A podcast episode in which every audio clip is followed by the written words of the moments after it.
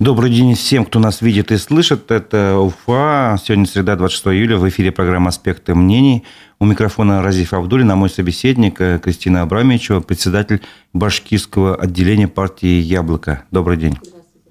Напомню, что программа наша идет э, в Одноклассниках, ВКонтакте, а также на канале в Ютубе «Аспекты Башкортостан». И именно в Ютубе я прошу вас ставить э, лайки, э, писать свои вопросы по теме программы, если вы хотите высказаться, спросить нашего спикера.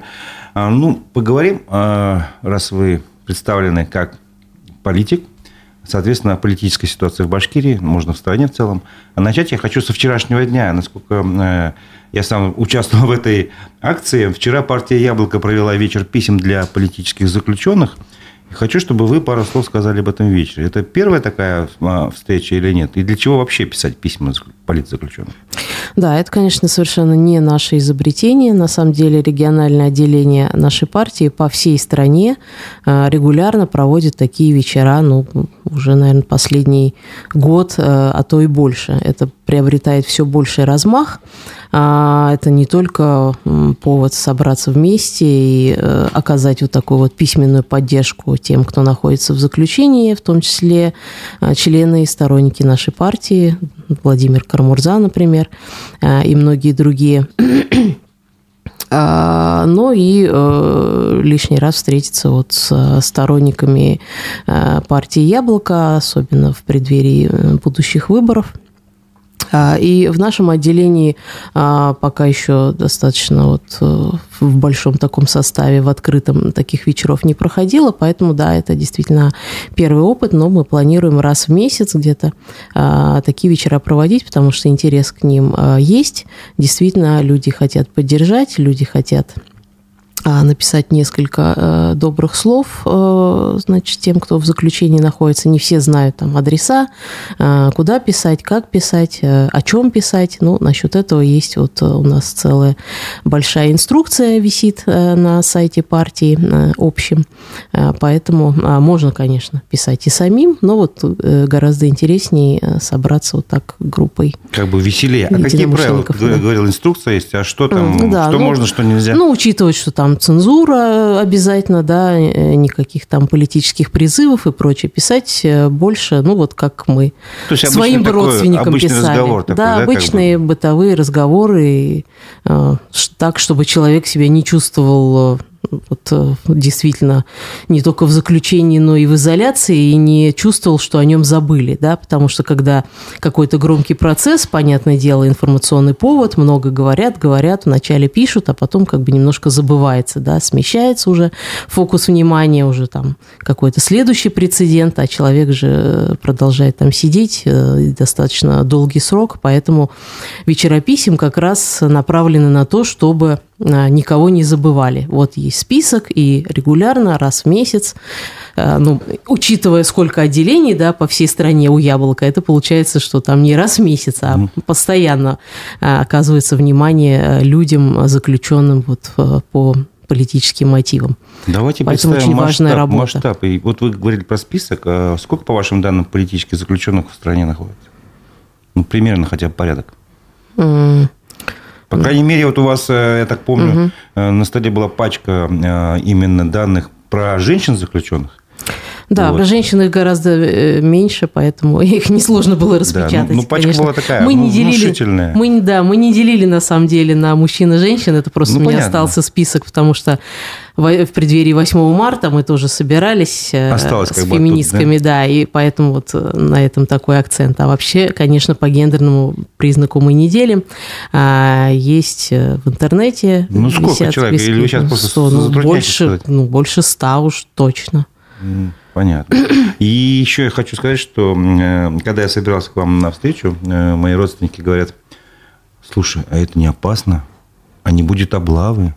Вот я хотел как раз с этой точки зрения спросить, а ну, да, конечно. насколько это участие там, не знаю, в таких акциях ну, законно, сейчас противозаконно? Мы, мы сейчас мы больше себя самоцензурируем, да, боимся сделать лишний шаг, потому что в такой обстановке нестабильности, не знаем, не будет ну, То есть вы хотите сказать, чего. могут принять закон, которым запрещает писать письма заключенным? Могут принять закон и могут его применять задним числом. Так же, как насчет э, пикетирования, да, протестов, одиночных пикетов и так далее. Эм, поэтому, э, ну, но ну, Писать момент... письма заключенным совершенно точно не запрещено. Мы можем делать это у себя дома. А партия, она у нас официальная, это не какая-то, это не, даже не общественная организация. Ну, то есть это сейчас такой легальный тайный способ кружок. А, высказать э, ну, слова поддержки людям, которых ты там уважаешь свою позицию, если так сказать. Да, да, совершенно верно. Понятно. А как можно дома написать? То есть где можно взять информацию, где адреса взять вот эти вот угу. для политзаключенных? Ну, это все есть в интернете, прямо список политзаключенных можно набрать в поиске, и там а, точный адрес э, СИЗО, где сейчас находится человек. Бывает, что, конечно, перевозят, поэтому нужно вот э, искать э, самый последний. А, главное, что там заполнять все правильно, а, прям так, как написано. Фамилия, имя, отчество, год рождения, такой-то вот э, это важно. Есть еще, можно в электронном виде отсылать, тогда там какую-то плату нужно внести за это. Ну а если вы хотите получить какой-то ответ, а, то нужно вот обязательно уже свой обратный адрес указать и не отчаиваться, потому что ждет, э, ждать приходится несколько месяцев ответа, но это вот столько занимает процедура, пока, а у вас было пока дойдет письмо. Такого вот получили, отправили какое-то письмо, там открытку и получили ответ. И сколько прошло времени? Да, конечно, но это нам на офис партии вот местного отделения приходит. Э, у нас был сначала такой вот только членами партии небольшой вечер писем, и мы вот к этому моменту где-то через месяц примерно, да, угу. вот уже получили ответ от того же Владимира Карамурзы а можете озвучить, других. что он вам написал, если помните? Ой, сейчас прям так не вспомню. Ну, жалко, надо было предупредить. Да, действительно. Я бы тогда могли бы конкретные слова получить. Хорошо, перейдем давайте от э, тех, кто в заключении, к тем, кто на свободе. В Башкирии 10 сентября пройдут выборы э, в Госсобрании и еще ряд муниципальных выборов, если не ошибаюсь. Яблоко принимает в них участие? Э, Яблоко выдвигало своих кандидатов э, в городе Нефтекамске и в небольшом городке Агидели. В Уфе нет, но э, нам не удалось собрать нужное количество подписей, там ведь достаточно ну, большое количество. Мы, во-первых, не парламентская партия, нам в любом случае нужно подписи собирать. Вот, поэтому... Ну, на каком уровне? В госсобрании или муниципальном уровне принимали? Госсобрание. Госсобрание, да? Угу. А, ну, как бы то, что не собрали подписи, конечно, это, ну, понятно, бог с ним. А, ну, вообще, в целом, почему вы решили принимать участие в выборах? Вроде бы сейчас парламентские, ну, не знаю, парламент ничего не решает, он все по указке сверху делает. Ну, нет? почему? Мы, действу... мы действующая партия, это как бы наша работа, можно сказать, если мы не участвуем в политическом процессе в любом, на местном уровне, или вот выборы в Госдуму, или выборы главы республики, ну, мы уже не считаемся, не будем считаться политическим игроком, да, поэтому а, в любом случае надо пытаться законными способами, начиная а, от агитации, сбора подписей, регистрации и так далее. Ну, хотелось бы узнать вообще, как в целом сейчас обстоят дела э, в партии «Яблоко». Ну, что происходит в данный момент? Растет число сторонников или снижается? Или вообще интерес к политике есть он, или вообще умер? Угу. Что вы чувствуете?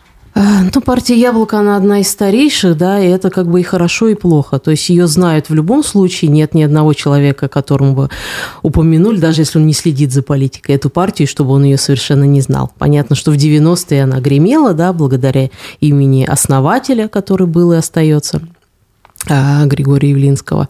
А, сейчас уже 4 года э, другой э, председатель партии Николай Игоревич Рыбаков, а, молодой эколог, ну, как молодой, средний, нашего возраста, моего э, примерно. Вот уже новое поколение пришло, множество сторонников. Слушайте, я перебью. По-моему, угу. это вообще редкий пример в российской политике, когда появилась смена лидера.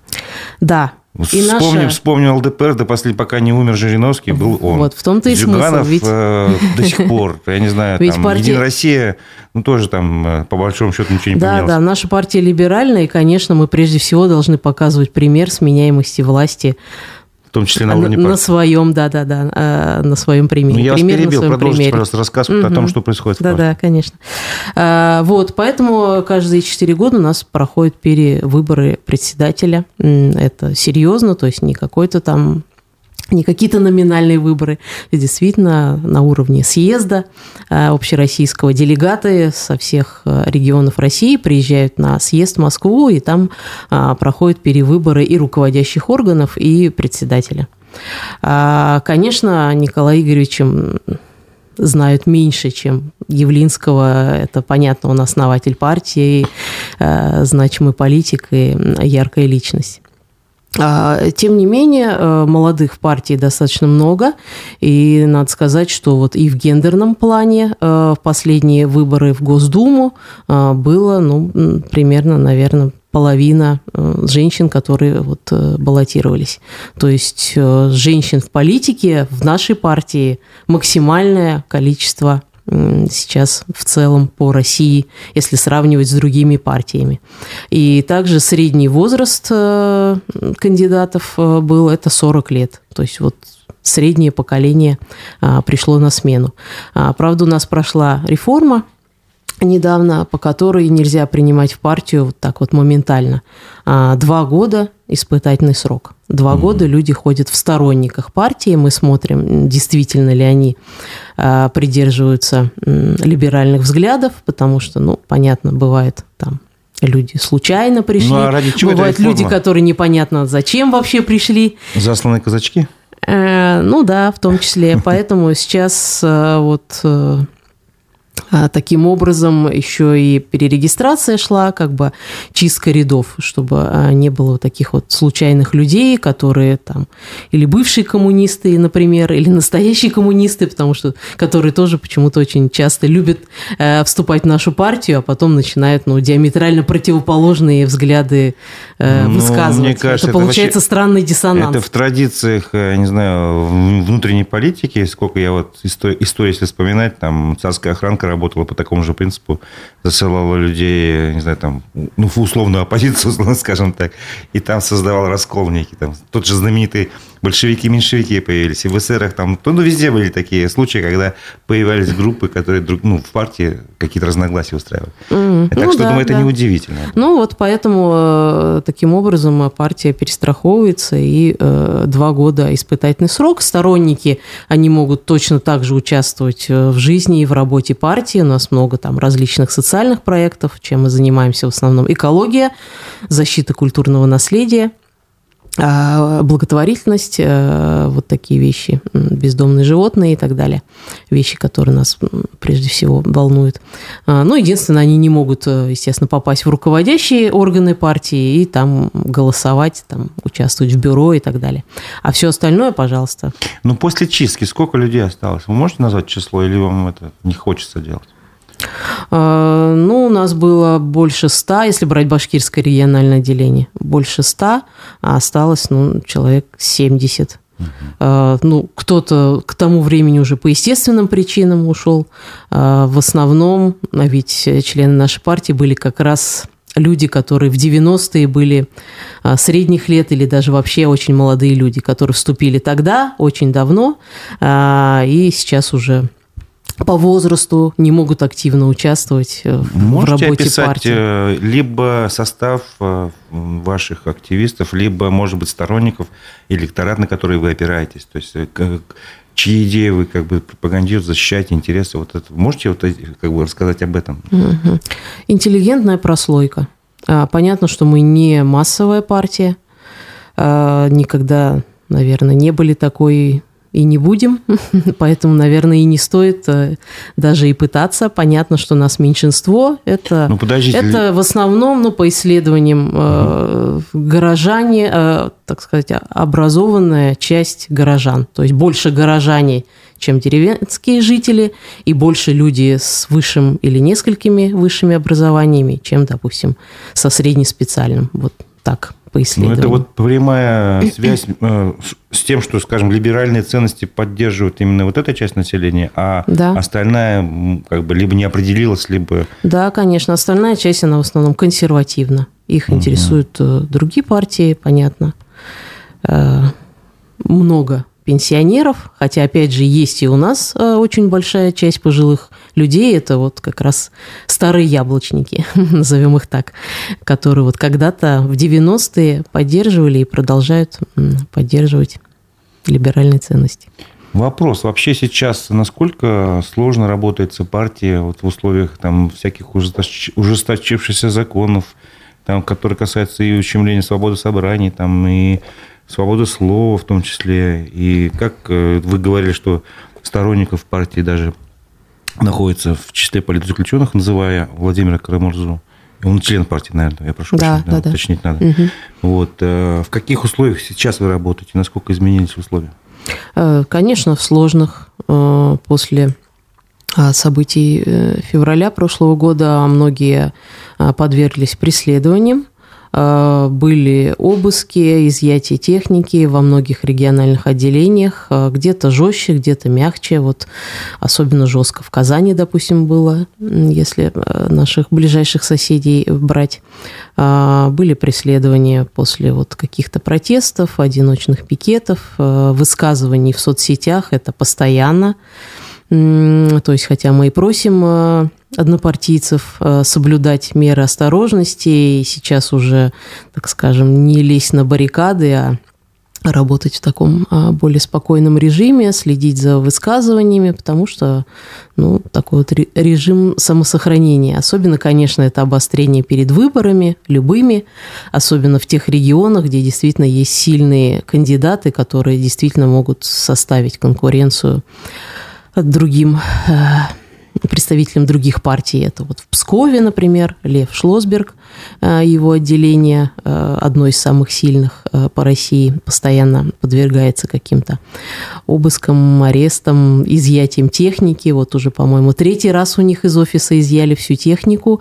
И надо сказать, что там, несмотря на это, большая поддержка населения, и они просто донатами, так сказать, пожертвованиями собирают который раз уже деньги на полную закупку техники снова э, в офис, потому что ее как бы там забирают, изымают и обратно не возвращают э, почему-то. Подарок государству. Да, э, вот, так что поддержка есть, и на самом деле у нас есть электронная партия, на сайте а, Яблока федерального, через которую может, э, в общем-то, любой подать заявку на вступление в любое региональное отделение. А, и надо сказать, что людей, не согласных как-то с текущей ситуацией, с тем, что происходит, тоже достаточное количество, особенно среди молодых, и они подают заявку на, заявки на в сторонники э, нашей партии. То есть количество желающих увеличилось, так угу. скажем, за последний год-два. А вот что-то подобное вот, вот этому давлению в Башкирии происходит или происходило? Э, да, наш офис э, тоже э, обыскивали и технику изымали а, по, значит, каким-то подозрениям, хотя совершенно ничего незаконного мы не делали. А, ну, нам технику вернули. А, вернули. сказать, да. Через неделю там мы поговорили. Э, ну, вернули хорошо. С, с присутствием неких подслушивающих устройств или жучков программ вредоносных, нет? Не проверяли? Не будем об этом. Понятно. Э, вот. Секрет. Все нормально. И они действовали в рамках законности, э, надо сказать. Там были вызваны, вызваны понятые. А, ну, то есть все открыто Да, мы отслеживали. Никаких таких прям драконовских мер не было то есть они выполняли свою работу. Видимо, прошел какое-то некие, не знаю, указания ценные, про проверить все ну, отделения вот это яблока, было, да? Э, да, массовым явлением, действительно, в марте-апреле, вот э, после февральских событий. В прошлом году? Да, да, да. А это было везде, то есть не то, что мы э, что-то совершенно незаконно сделали, поэтому так случилось. Ну, все, все отработали и, в общем, и разошлись угу. мирно. А, кстати, если не ошибаюсь, вы же тоже поменяли лидера долгосрочного, ну, давнего Наумкина, если не ошибаюсь, э, в Яблоке. И, и вас назначили, ну, выбрали, вернее, угу. председателем регионального отделения в феврале, да, 22 года? Или нет, я ошибаюсь? Mm, да, получается. Это же так, вот, а какого конкретно числа? Примерно совпали эти события. 27 а, сразу февраля после начала была конференция, да. И каково вам э, оказаться было в такой, не знаю, после мирной, скажем, жизни? Ну, сразу из огня до в полымя, так скажем, учитывая, что я э, начинающий политик, э, я пришла в политику из общественной деятельности э, больше, вот, поэтому в таких каких-то серьезных э, событиях не участвовала, и самым большим испытанием. До этого для меня были вот э, выборы в Госдуму, где я тоже баллотировалась по э, Орджоникидзевскому району и была начальником вот предвыборного штаба в региональном отделении. Ну, тогда я еще не была председателем. Ну, вот это как бы пока что до этого э, самый большой мой опыт в политической деятельности был. А здесь вот, да, сразу так совпали эти события. Было довольно сложно взять в руки не управление жалеете, отделением в такой момент. Лидером в этот момент. Ну, были такие Всех нас посещают сомнения э, и минуты слабости. Бывает у всех, конечно. Но я думаю, надо работать сейчас уже в каком-то спокойном режиме, а, продолжать свою работу в рамках закона, законной деятельности партии. Ваш совет своим, не знаю, сторонникам, э, если вот выборы э, в сентябре пройдут, угу. что им делать? Вообще не ходить голосовать, там, не знаю, условно говоря, найти из кандидатов наиболее, на их взгляд, достойно вы сделать свой выбор или каким-то иным способом действовать? Что вы посоветуете? Угу. А, ну, я лично всегда в любые времена за участие в выборах. Это наш гражданский долг. Что бы ни происходило, с 18 лет я и сама голосую, и других призываю, хотя вот мои, мои собственные родители давно уже э, разочаровались в политике и э, на выборы не ходят э, принципиально, но я считаю, что это одна из форм гражданской активности, право на которое у нас ну, никто не может отнять. Угу. Поэтому призываю ходить голосовать э, в любом случае за кандидатов, которые вам близки, либо всегда есть строчка против всех. Да? Ну нет, мне кажется, сейчас уже в последнее время такой строчки нету. Законодательство уже изменилось. Нету такой Ну, надо посмотреть, Максимально, да, что как можно будет сделать, этих. Это, не угу. знаю, я лично провожу опыт, и для, насколько наша избирательная система прозрачна, законна, я угу. вычеркиваю всех кандидатов, то есть делаю бюллетень недействительным, угу. и потом проверяю, были ли испорчены бюллетени. И зачастую угу. оказывается, что не было. То есть да, это тоже э, способ проверить прозрачность и честность выборов, конечно. Да. Ну, а помочь можно как? Идти в наблюдатели – а яблоко будет э, конечно. назначать наблюдателей? Да, да, да. Имеется у них такое, у вас да, такое право? конечно. Э, как официальной партии имеется такое право, поэтому можно приходить э, к нам, ну, ближе уже к делу, и, пожалуйста, быть наблюдателем. Мы дадим направление. бумагу, да, направление – Угу. А, ну, там немножко подучим, естественно. А кто-то уже, кто из года в год ходит, уже и сам знает, и даже лучше нас, э, как быть независимым наблюдателем. А, поэтому вот еще более высокая форма гражданской активности. Если вы все-таки разочаровались в выборах и сами в них участвовать не хотите, вы можете за ними наблюдать, находить э, нарушения, вызывать полицию прямо на избирательный участок. Это э, право каждого гражданина мы обязательно поддержим. Угу. Ну, то я смотрю сейчас наш канал в Ютубе, есть вопросы. Угу. Правда, не совсем э, именно вот э, к вам в качестве политика, а угу. в качестве э, человека-активиста защиты. Угу. Да, Тот, пожалуйста. кто владеет ну, в общем, информацией в этой сфере. Угу. Вопрос такой. Здравствуйте. На улице Гоголя есть исторические дома, которые бы хотелось сохранить целым ансамблем, чтобы в Уфе была еще одна полупешеходная улица. Какая ситуация с этими домами? Можете что-то сказать? Угу. Да, с, если с улицы Большой Казанской, то есть нынешней Октябрьской революции, там уже есть какие-то подвижки в преддверии юбилея города. Нам обещают, что она станет таки пешеходной. А, Ее благоустроят. Не знаю, насколько будут сохранены старые особняки. Здесь у нас имеются сомнения, поэтому хотелось бы, конечно, пристально наблюдать за этим процессом. Но, по крайней мере, работы там идут. А то по улице Гоголя, конечно, э, более удручающая пока что ситуация, начиная с особняка Гурылева. По Гоголя 22 э, находится он рядом с Верховным судом, и мы знаем, что у суда есть определенные планы на даже не на особняк, а на место, на котором он стоит. Им хотелось бы там сделать парковку себе. Э, и поэтому памятник под угрозой, а уже который год. Жильцы сначала, сейчас они уже расселены. Сейчас мы только, архзащита, э, пытаемся сдерживать это наступление, потому что подозреваем, что если снесут этот особняк, то все пойдет, ну, как бы улица посыпется один за другим, да, понятно, что уничтожая контекст, мы оставляем выдернутыми из этого контекста э, объекты культурного наследия, которые защищены, но они уже будут настолько вне контекста, что это уже не будет цельной исторической средой, да, и опять же в их существовании тоже мало смысла будет. Но останется там вот музей Мажита Гафурии, да, через три дома от Гурылева, э, один сам по себе, ну и там еще некоторые э, дома. А, поэтому, да, с улицы Гоголя очень сложная ситуация. Там и деревья активно вырубают, вот э, жалуются жители, что улица лишается своего вот этого исторического, можно сказать, зеленого убора, убранства. А у нас и так много было вырублено деревьев э, на стареньких улицах э, в процессе вот расширения дорог. Очень сложно в летний период, в жару сейчас ходить по старым улицам, которые были когда-то тенистыми, зелеными, очень уютными. Сейчас это вот такое вот пекло э, бетонированное, пока еще вырастут заново эти деревья. Вот улицы Мустай Карима, э, коммунистическая, вспомним, какие они раньше были. Видимо, и Гоголя тоже ожидает эта судьба, и как раз мы, Арзащита, хотим э, через некоторое время, скоро, сделать экскурсию именно по улице Гоголя, Гоголевской, Ханыковская, ее первое название в честь губернатора. Э, с тем, чтобы напомнить, что это одна из старейших улиц и э, необходимо ее максимально сохранить. Вряд ли ее сделают, конечно, пешеходной, потому что, ну вот уже Большая Казанская, уже и так делают.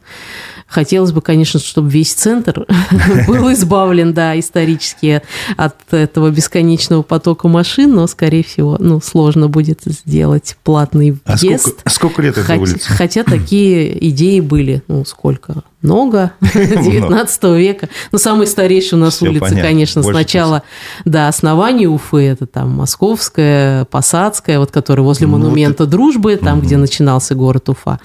А эти, конечно, они позже уже были, согласны. Ну, тут целая сейчас серия будет таких вопросов, посыпались Да, вопросы. конечно, пожалуйста. На днях в СМИ написали, что в саду Аксакова будут установлены очередные арт-объекты. Зачем, зачем они нужны в историческом саду, что будет с исторической аркой? Ну, тут два вопроса. Да два в одном. Мы тоже считаем, что они не нужны не, даже не сами по себе арт-объекты, а вообще э, реставрация, или как они ее называют, я не знаю, благоустройство да, этого парка, оно не должно было быть так проведено, как с остальными парками. То есть есть отличие. Какой-то молодой, современный парк, да, в современных районах, там, я не знаю, в Деме, в Шакше, в развивающихся, только что отстроенный, угу. а, вот в каком-то новом микрорайоне. И есть исторические не парки даже, а сады, как они изначально назывались, которые а, требуют более бережного подхода. То есть как сохранить эту самую историчность, вот эту среду, вот эту неуловимую атмосферу часто а, у нас что? Относится к ним так же, как и остальным рядовым паркам. То есть э, плитка, бетон, скамейки, фонари а-ля э, начала ну, 20 века. такой некий современный вид приводится. Да, современный вид и одновременно безликость. То есть они все получаются практически Похожи, одинаковые. Да? да. И вот это вот благоустройство, э, когда мы слышим, нас очень пугает, потому что нет специалистов по вот этой вот исторической части. Мы очень хотели бы, чтобы в саду Аксакова восстановили летний деревянный театр Веденеева. Вот это вот действительно был бы элемент старины. А, он оригинальный, он э, красивый, такой теремок. Это действительно было бы а, то, чего нигде нет, ни в одном другом нашем на нынешний момент парке, саду. А, но вот э, он приобретает безликость, к сожалению. Проект э, вызвал сомнения у нас с самого начала, но, опять же, никто не спрашивал. Не было серьезных обсуждений, общественных слушаний. А единственное, что вот собрались э, внятно, это по поводу арки да, это второй входной вопрос. группы, да, и надо сказать, интересно, что она отдельный объект охраны. А, то есть весь сад, э, он, э, значит, памятник э, истории архитектуры, а, а арка входных ворот отдельно охраняется, отдельный объект права. И там была очень, да, такая напряженная дискуссия с сознательной частью, так скажем, горожан, которых, которые говорили о том, что их не устраивает значит, современный вид, реконструкция э, сада, что он совершенно потерял свое лицо и никакой историчности уже э, не может идти речи. Там просто напихают вот современных арт-объектов, и дай бог, если они будут качественные. А если это будут такие говномонстры, как я их называю, которыми заполнили парк Якутова, да, тоже один из старейших парков. Известен автор Халид Галиулин, скульптор, я не устану повторять думал, его имя. Да, почему мы должны скрывать, он же, ему же не стыдно за свои поделки.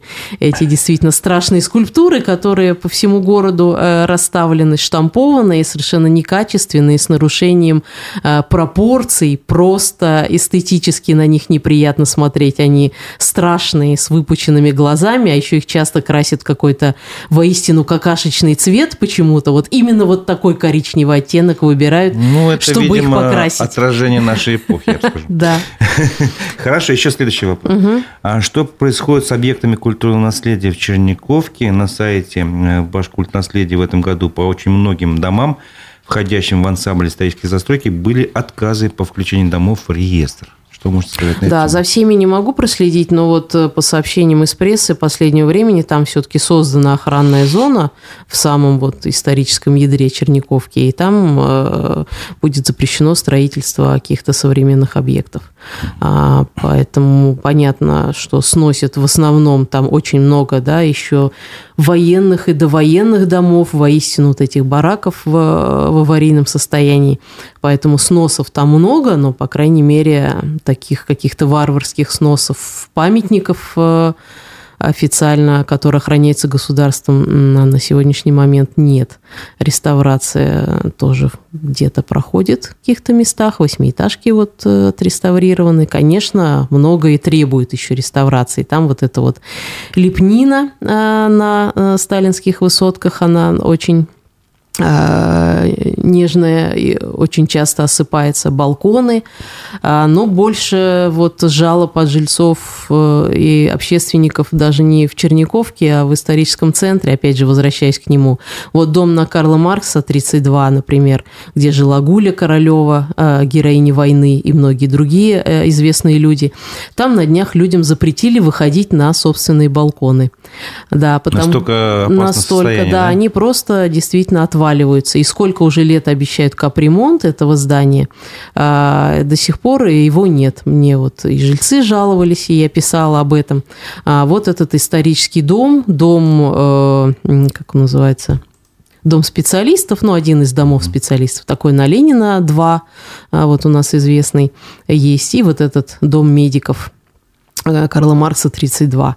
А, он требует реставрации. Последнее время э, тоже тревожная информация о здании спиртотреста э, на Пушкина 79 прошла этот памятник постконструктивизма, такой с круглым окошком. Ну вот вопрос, дом Башспирта сносит, он в таком да, плохом состоянии? Да, вопрос? да, да. Ну, Понятно, мы не специалисты. На поверхностный взгляд не в таком уж плохом состоянии. Там с каких-то пор, если немножко отлетела штукатурка, дом нужно сносить. Нет, за него мы будем бороться, естественно. Мы и открытое письмо напишем, и вспомним его историю. Но, по крайней мере, у него есть статус памятника.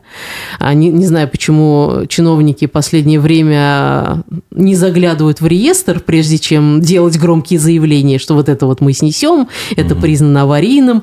Если если памятник под охраной, это не так просто сделать, да? Даже если он аварийный. Да, как минимум нужно вывести из-под охраны, а для этого еще нужна экспертиза и доказать, что он настолько аварийный, что требует сноса.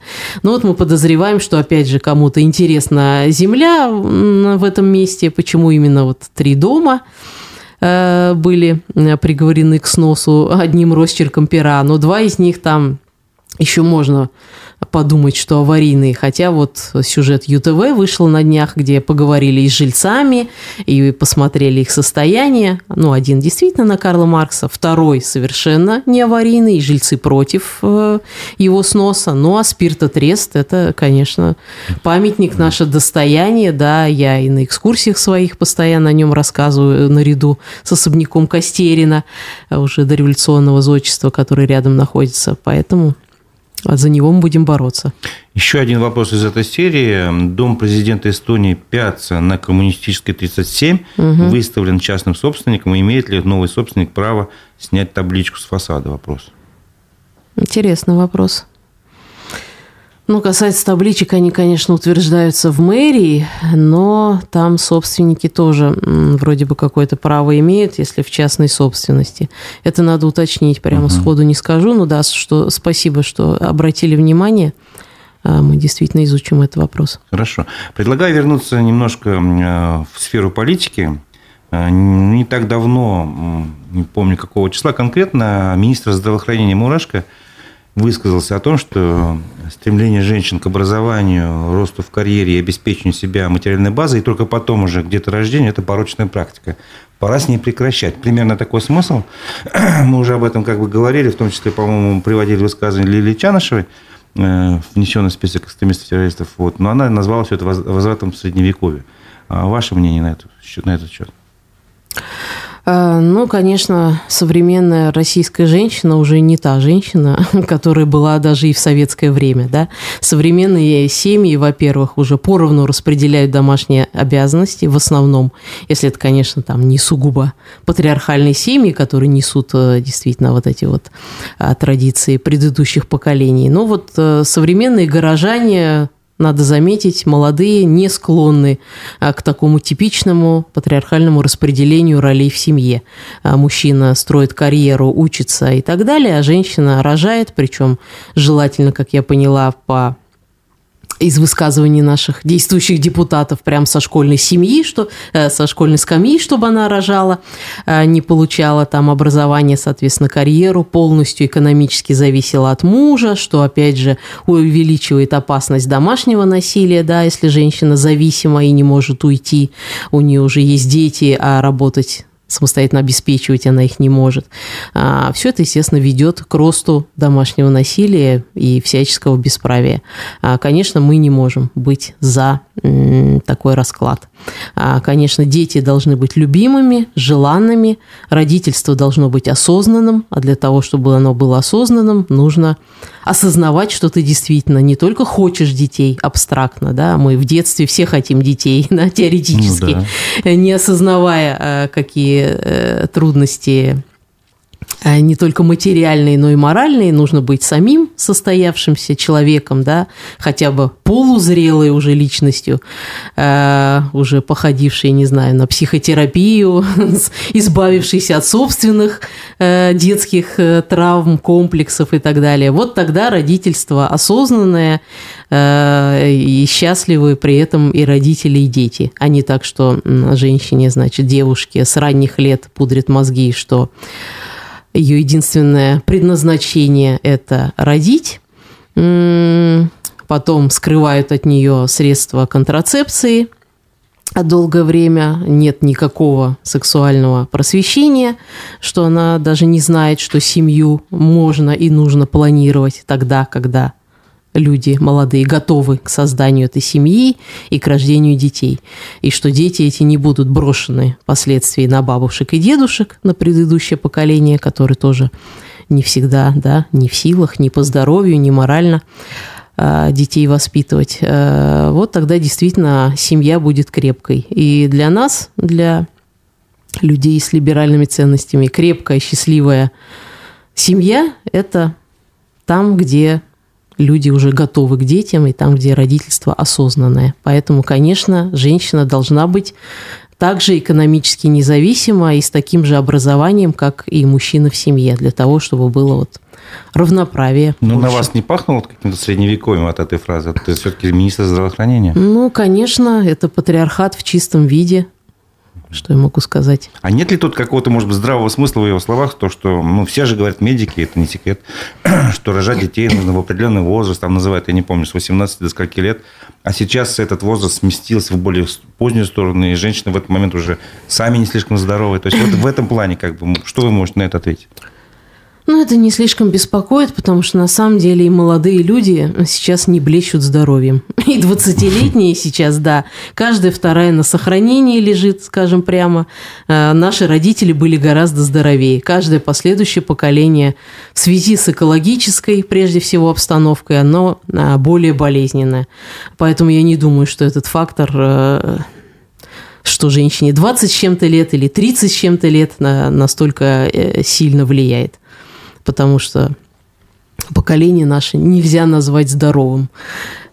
Ну, тут трудно не согласиться. А как вы еще относитесь к таким вещам, как э, сейчас ну, явно прослеживается такая тенденция властей э, признать феминизм экстремистским направлением? Были такие предложения в законопроекты. Вот как вы на этот счет смотрите? Что говорите? Что, что думаете? Ну, конечно, это очень заманчиво сейчас с точки зрения э, государства. Э, любые течения, движения, философские направления, которые направлены на защиту прав женщин, э, любых дискриминируемых групп, э, они э, нынешнему государству не угодны, поэтому они будут подвергаться преследованиям.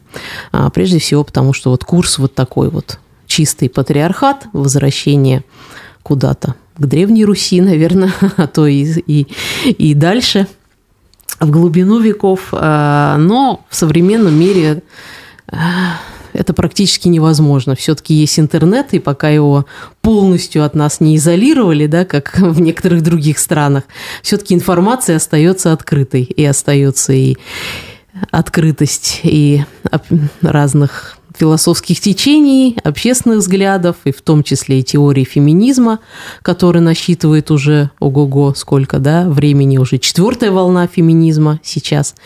Вот, и поэтому я думаю, а, несмотря на все запреты, а, современные женщины имеют возможность выбора, планирования семьи, взглядов, каких они будут придерживаться, и э, планирования современной какой-то семьи на принципах равноправия. Этого уже не отменить.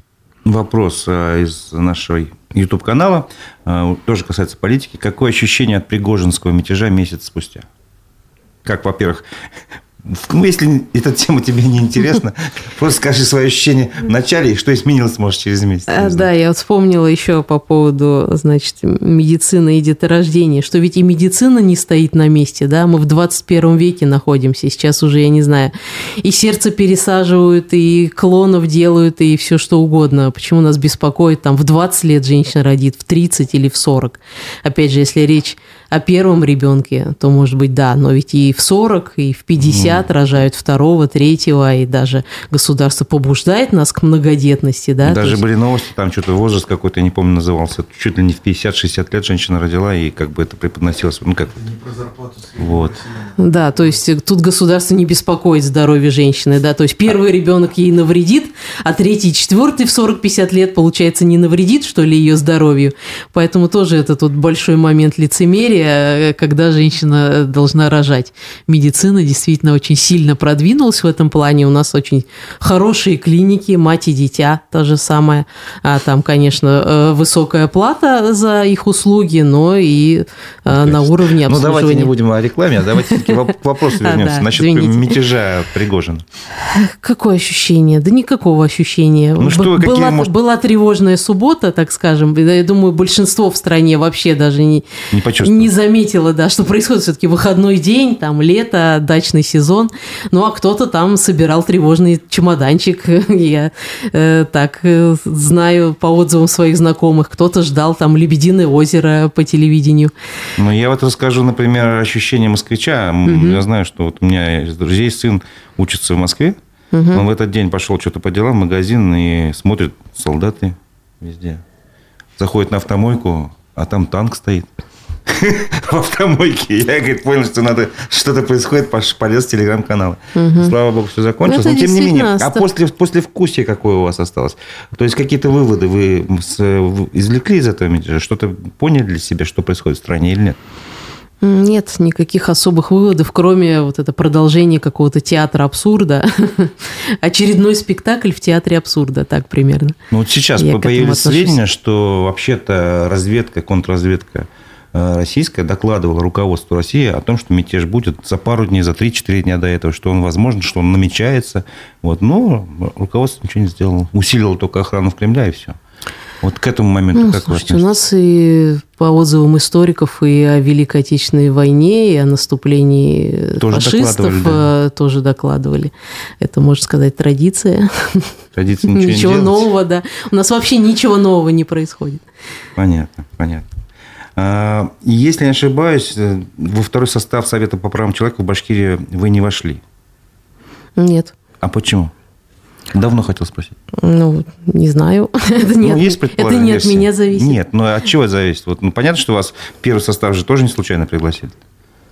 Видимо, из-за вашей активной позиции? А, ну, честно говоря, для меня приглашение в первый состав тоже было неожиданным, неожиданным да, потому что мы а, защитники культурного наследия не очень желательные а, персоны, потому что мы постоянно спорим с властями, с чиновниками.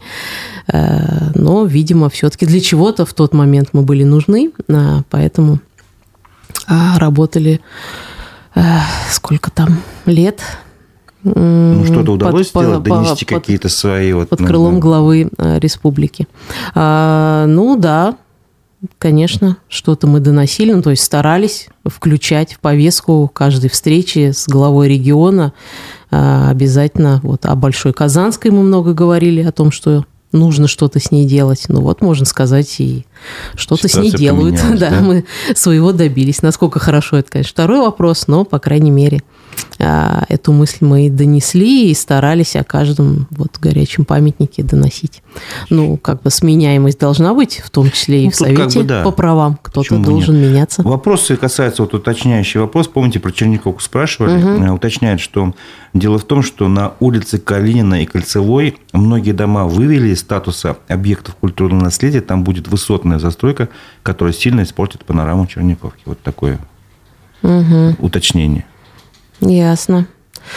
Э, пока ничего не могу не сказать по этому вопросу. Конечно, к сожалению, у нас нет вот этого ограничений высотного регламента. Высотного регламента у нас нет. Его, фи- его физически нет, да? Ю- юридически, да. Юридически. Э, в других городах, в исторических поселениях, там в том же Санкт-Петербурге он есть.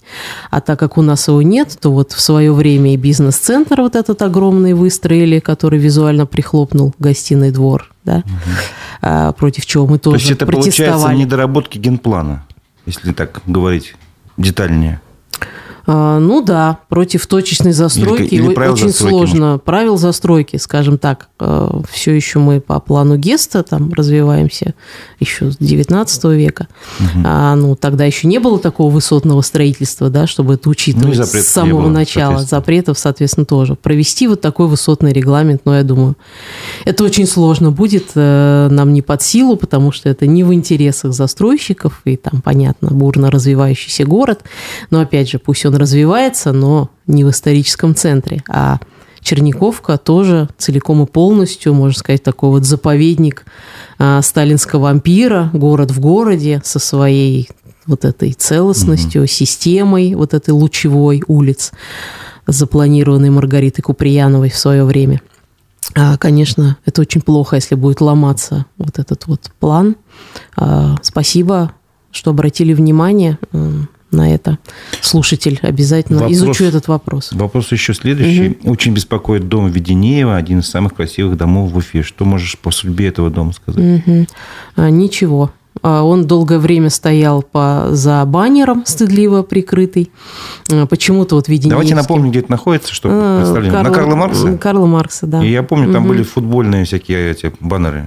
Да, да, да, да, так. долгое время. Вот э, при мэре Грекове внезапно открыли эти баннеры, мы уже обрадовались, что какой-то Будет инвестор, ремонт. может, нашелся, угу. да. А, но пока и баннерами обратно не закрывают и ничего с ними не делают. Поэтому... То есть пока ничего не известно. Пока ничего. Если вот об особняке Бухартовского известно, что там появился инвестор, и там идут, э, значит, какие-то восстановительные работы, то Веденеевы как стояли, так и стоят. А как дома. ты относишься к практике, когда какое-то старинное здание, ну, как бы его сохраняют частично угу. и встраивают какой-то новый комплекс, вот как это, по-моему, на есть, там дом, я не помню, в, в, в отель бывший Шератон. Да, ну, наверное, галерея Арт самый такой э, известный пример. Это хорошо, по этом по-вашему, или плохо? А, ну, чаще всего краеведы против. Mm. Им кажется это не гармоничным и, можно сказать, издевательством над старым памятником. То есть, как умерла, так умерла. Нужно сносить значит, полностью. Но С Веденеевыми, боюсь, ничего уже не сделаешь. Там действительно только фасады остались. Там было несколько пожаров, и настолько там выгорело все изнутри, что если даже и появится инвестор, то он предложит какой-то проект в, в таком просто. плане. Да. Но поэтому он и не появляется, потому что вложений много, а ради чего? Ради вот а, да. фасадов исключительно. В, в свое время у нас и Вахмянинская баня на Чернышевского тоже инвесторы находились, потом поняли, что там только стены, а чтобы там что-то создать с участием этих стен, нужно в три раза больше потратить, чем снести и просто на этом месте построить что-то другое, потому что баня и осела очень сильно за время. А, поэтому да, наверное, если появится инвестор, то только вот с остатками фасада ему придется работать в Веденеевских домах. Вопрос из э, разряда политики, но можете на него не отвечать, потому что он касается немножко другой партии.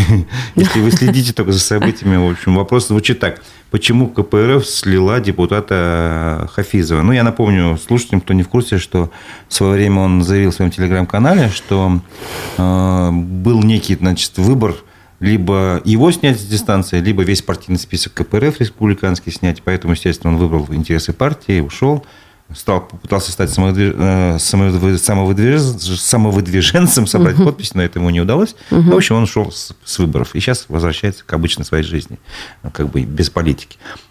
Есть какая-то у вас информация на это? О, нет, конечно. Вообще за другую нет. партию я не могу отвечать. Не слежу настолько пристально. Ну, вообще реальная такая ситуация? Возможно ли, что кто-то там диктует партии, говорит, вот либо весь список мы вас забракуем, либо вы этого кандидата все-таки уберите из списка. Ну, конечно, это постоянно. Возможно это, да? Да, возможно. Кто-то баллотируется от партии. Какие-то неудобные кто, люди. Кто-то идет самовыдвиженцем, да, а когда-то и партии невыгодно кого-то выдвигать, если там что-то уже становится он неудобной фигурой или какие-то другие взгляды, отличные от взгляда конкретной партии, начинает транслировать. Угу. Тогда, конечно, нам могут отказаться от выдвижения этого кандидата. Это постоянная история с любой партией бывает. Ну, ближе к концу программы я этот вопрос приготовил, хотел бы в конце задать, но сейчас задам, потому что все-таки он достаточно такой объемный, можно о нем долго говорить. А, есть ли хоть какой-то повод для оптимизма у тех, кто разделяет либеральные ценности, демократические ценности, сейчас э, кто, для кого важны права, свобода человека, вот в данный момент в Башкирии, в Уфе, в России, вот, на ваш взгляд? Конечно, мы не теряем оптимизма. То, что мы не закрыли свою партию и продолжаем работать, несмотря на все препятствия, несмотря на то, что мы достаточно неудобны для нынешней власти и высказываем а, всякие идеи, тоже не соответствующие нынешнему курсу э, государства, в том числе в сфере вот, в социальной, в семейной и так далее.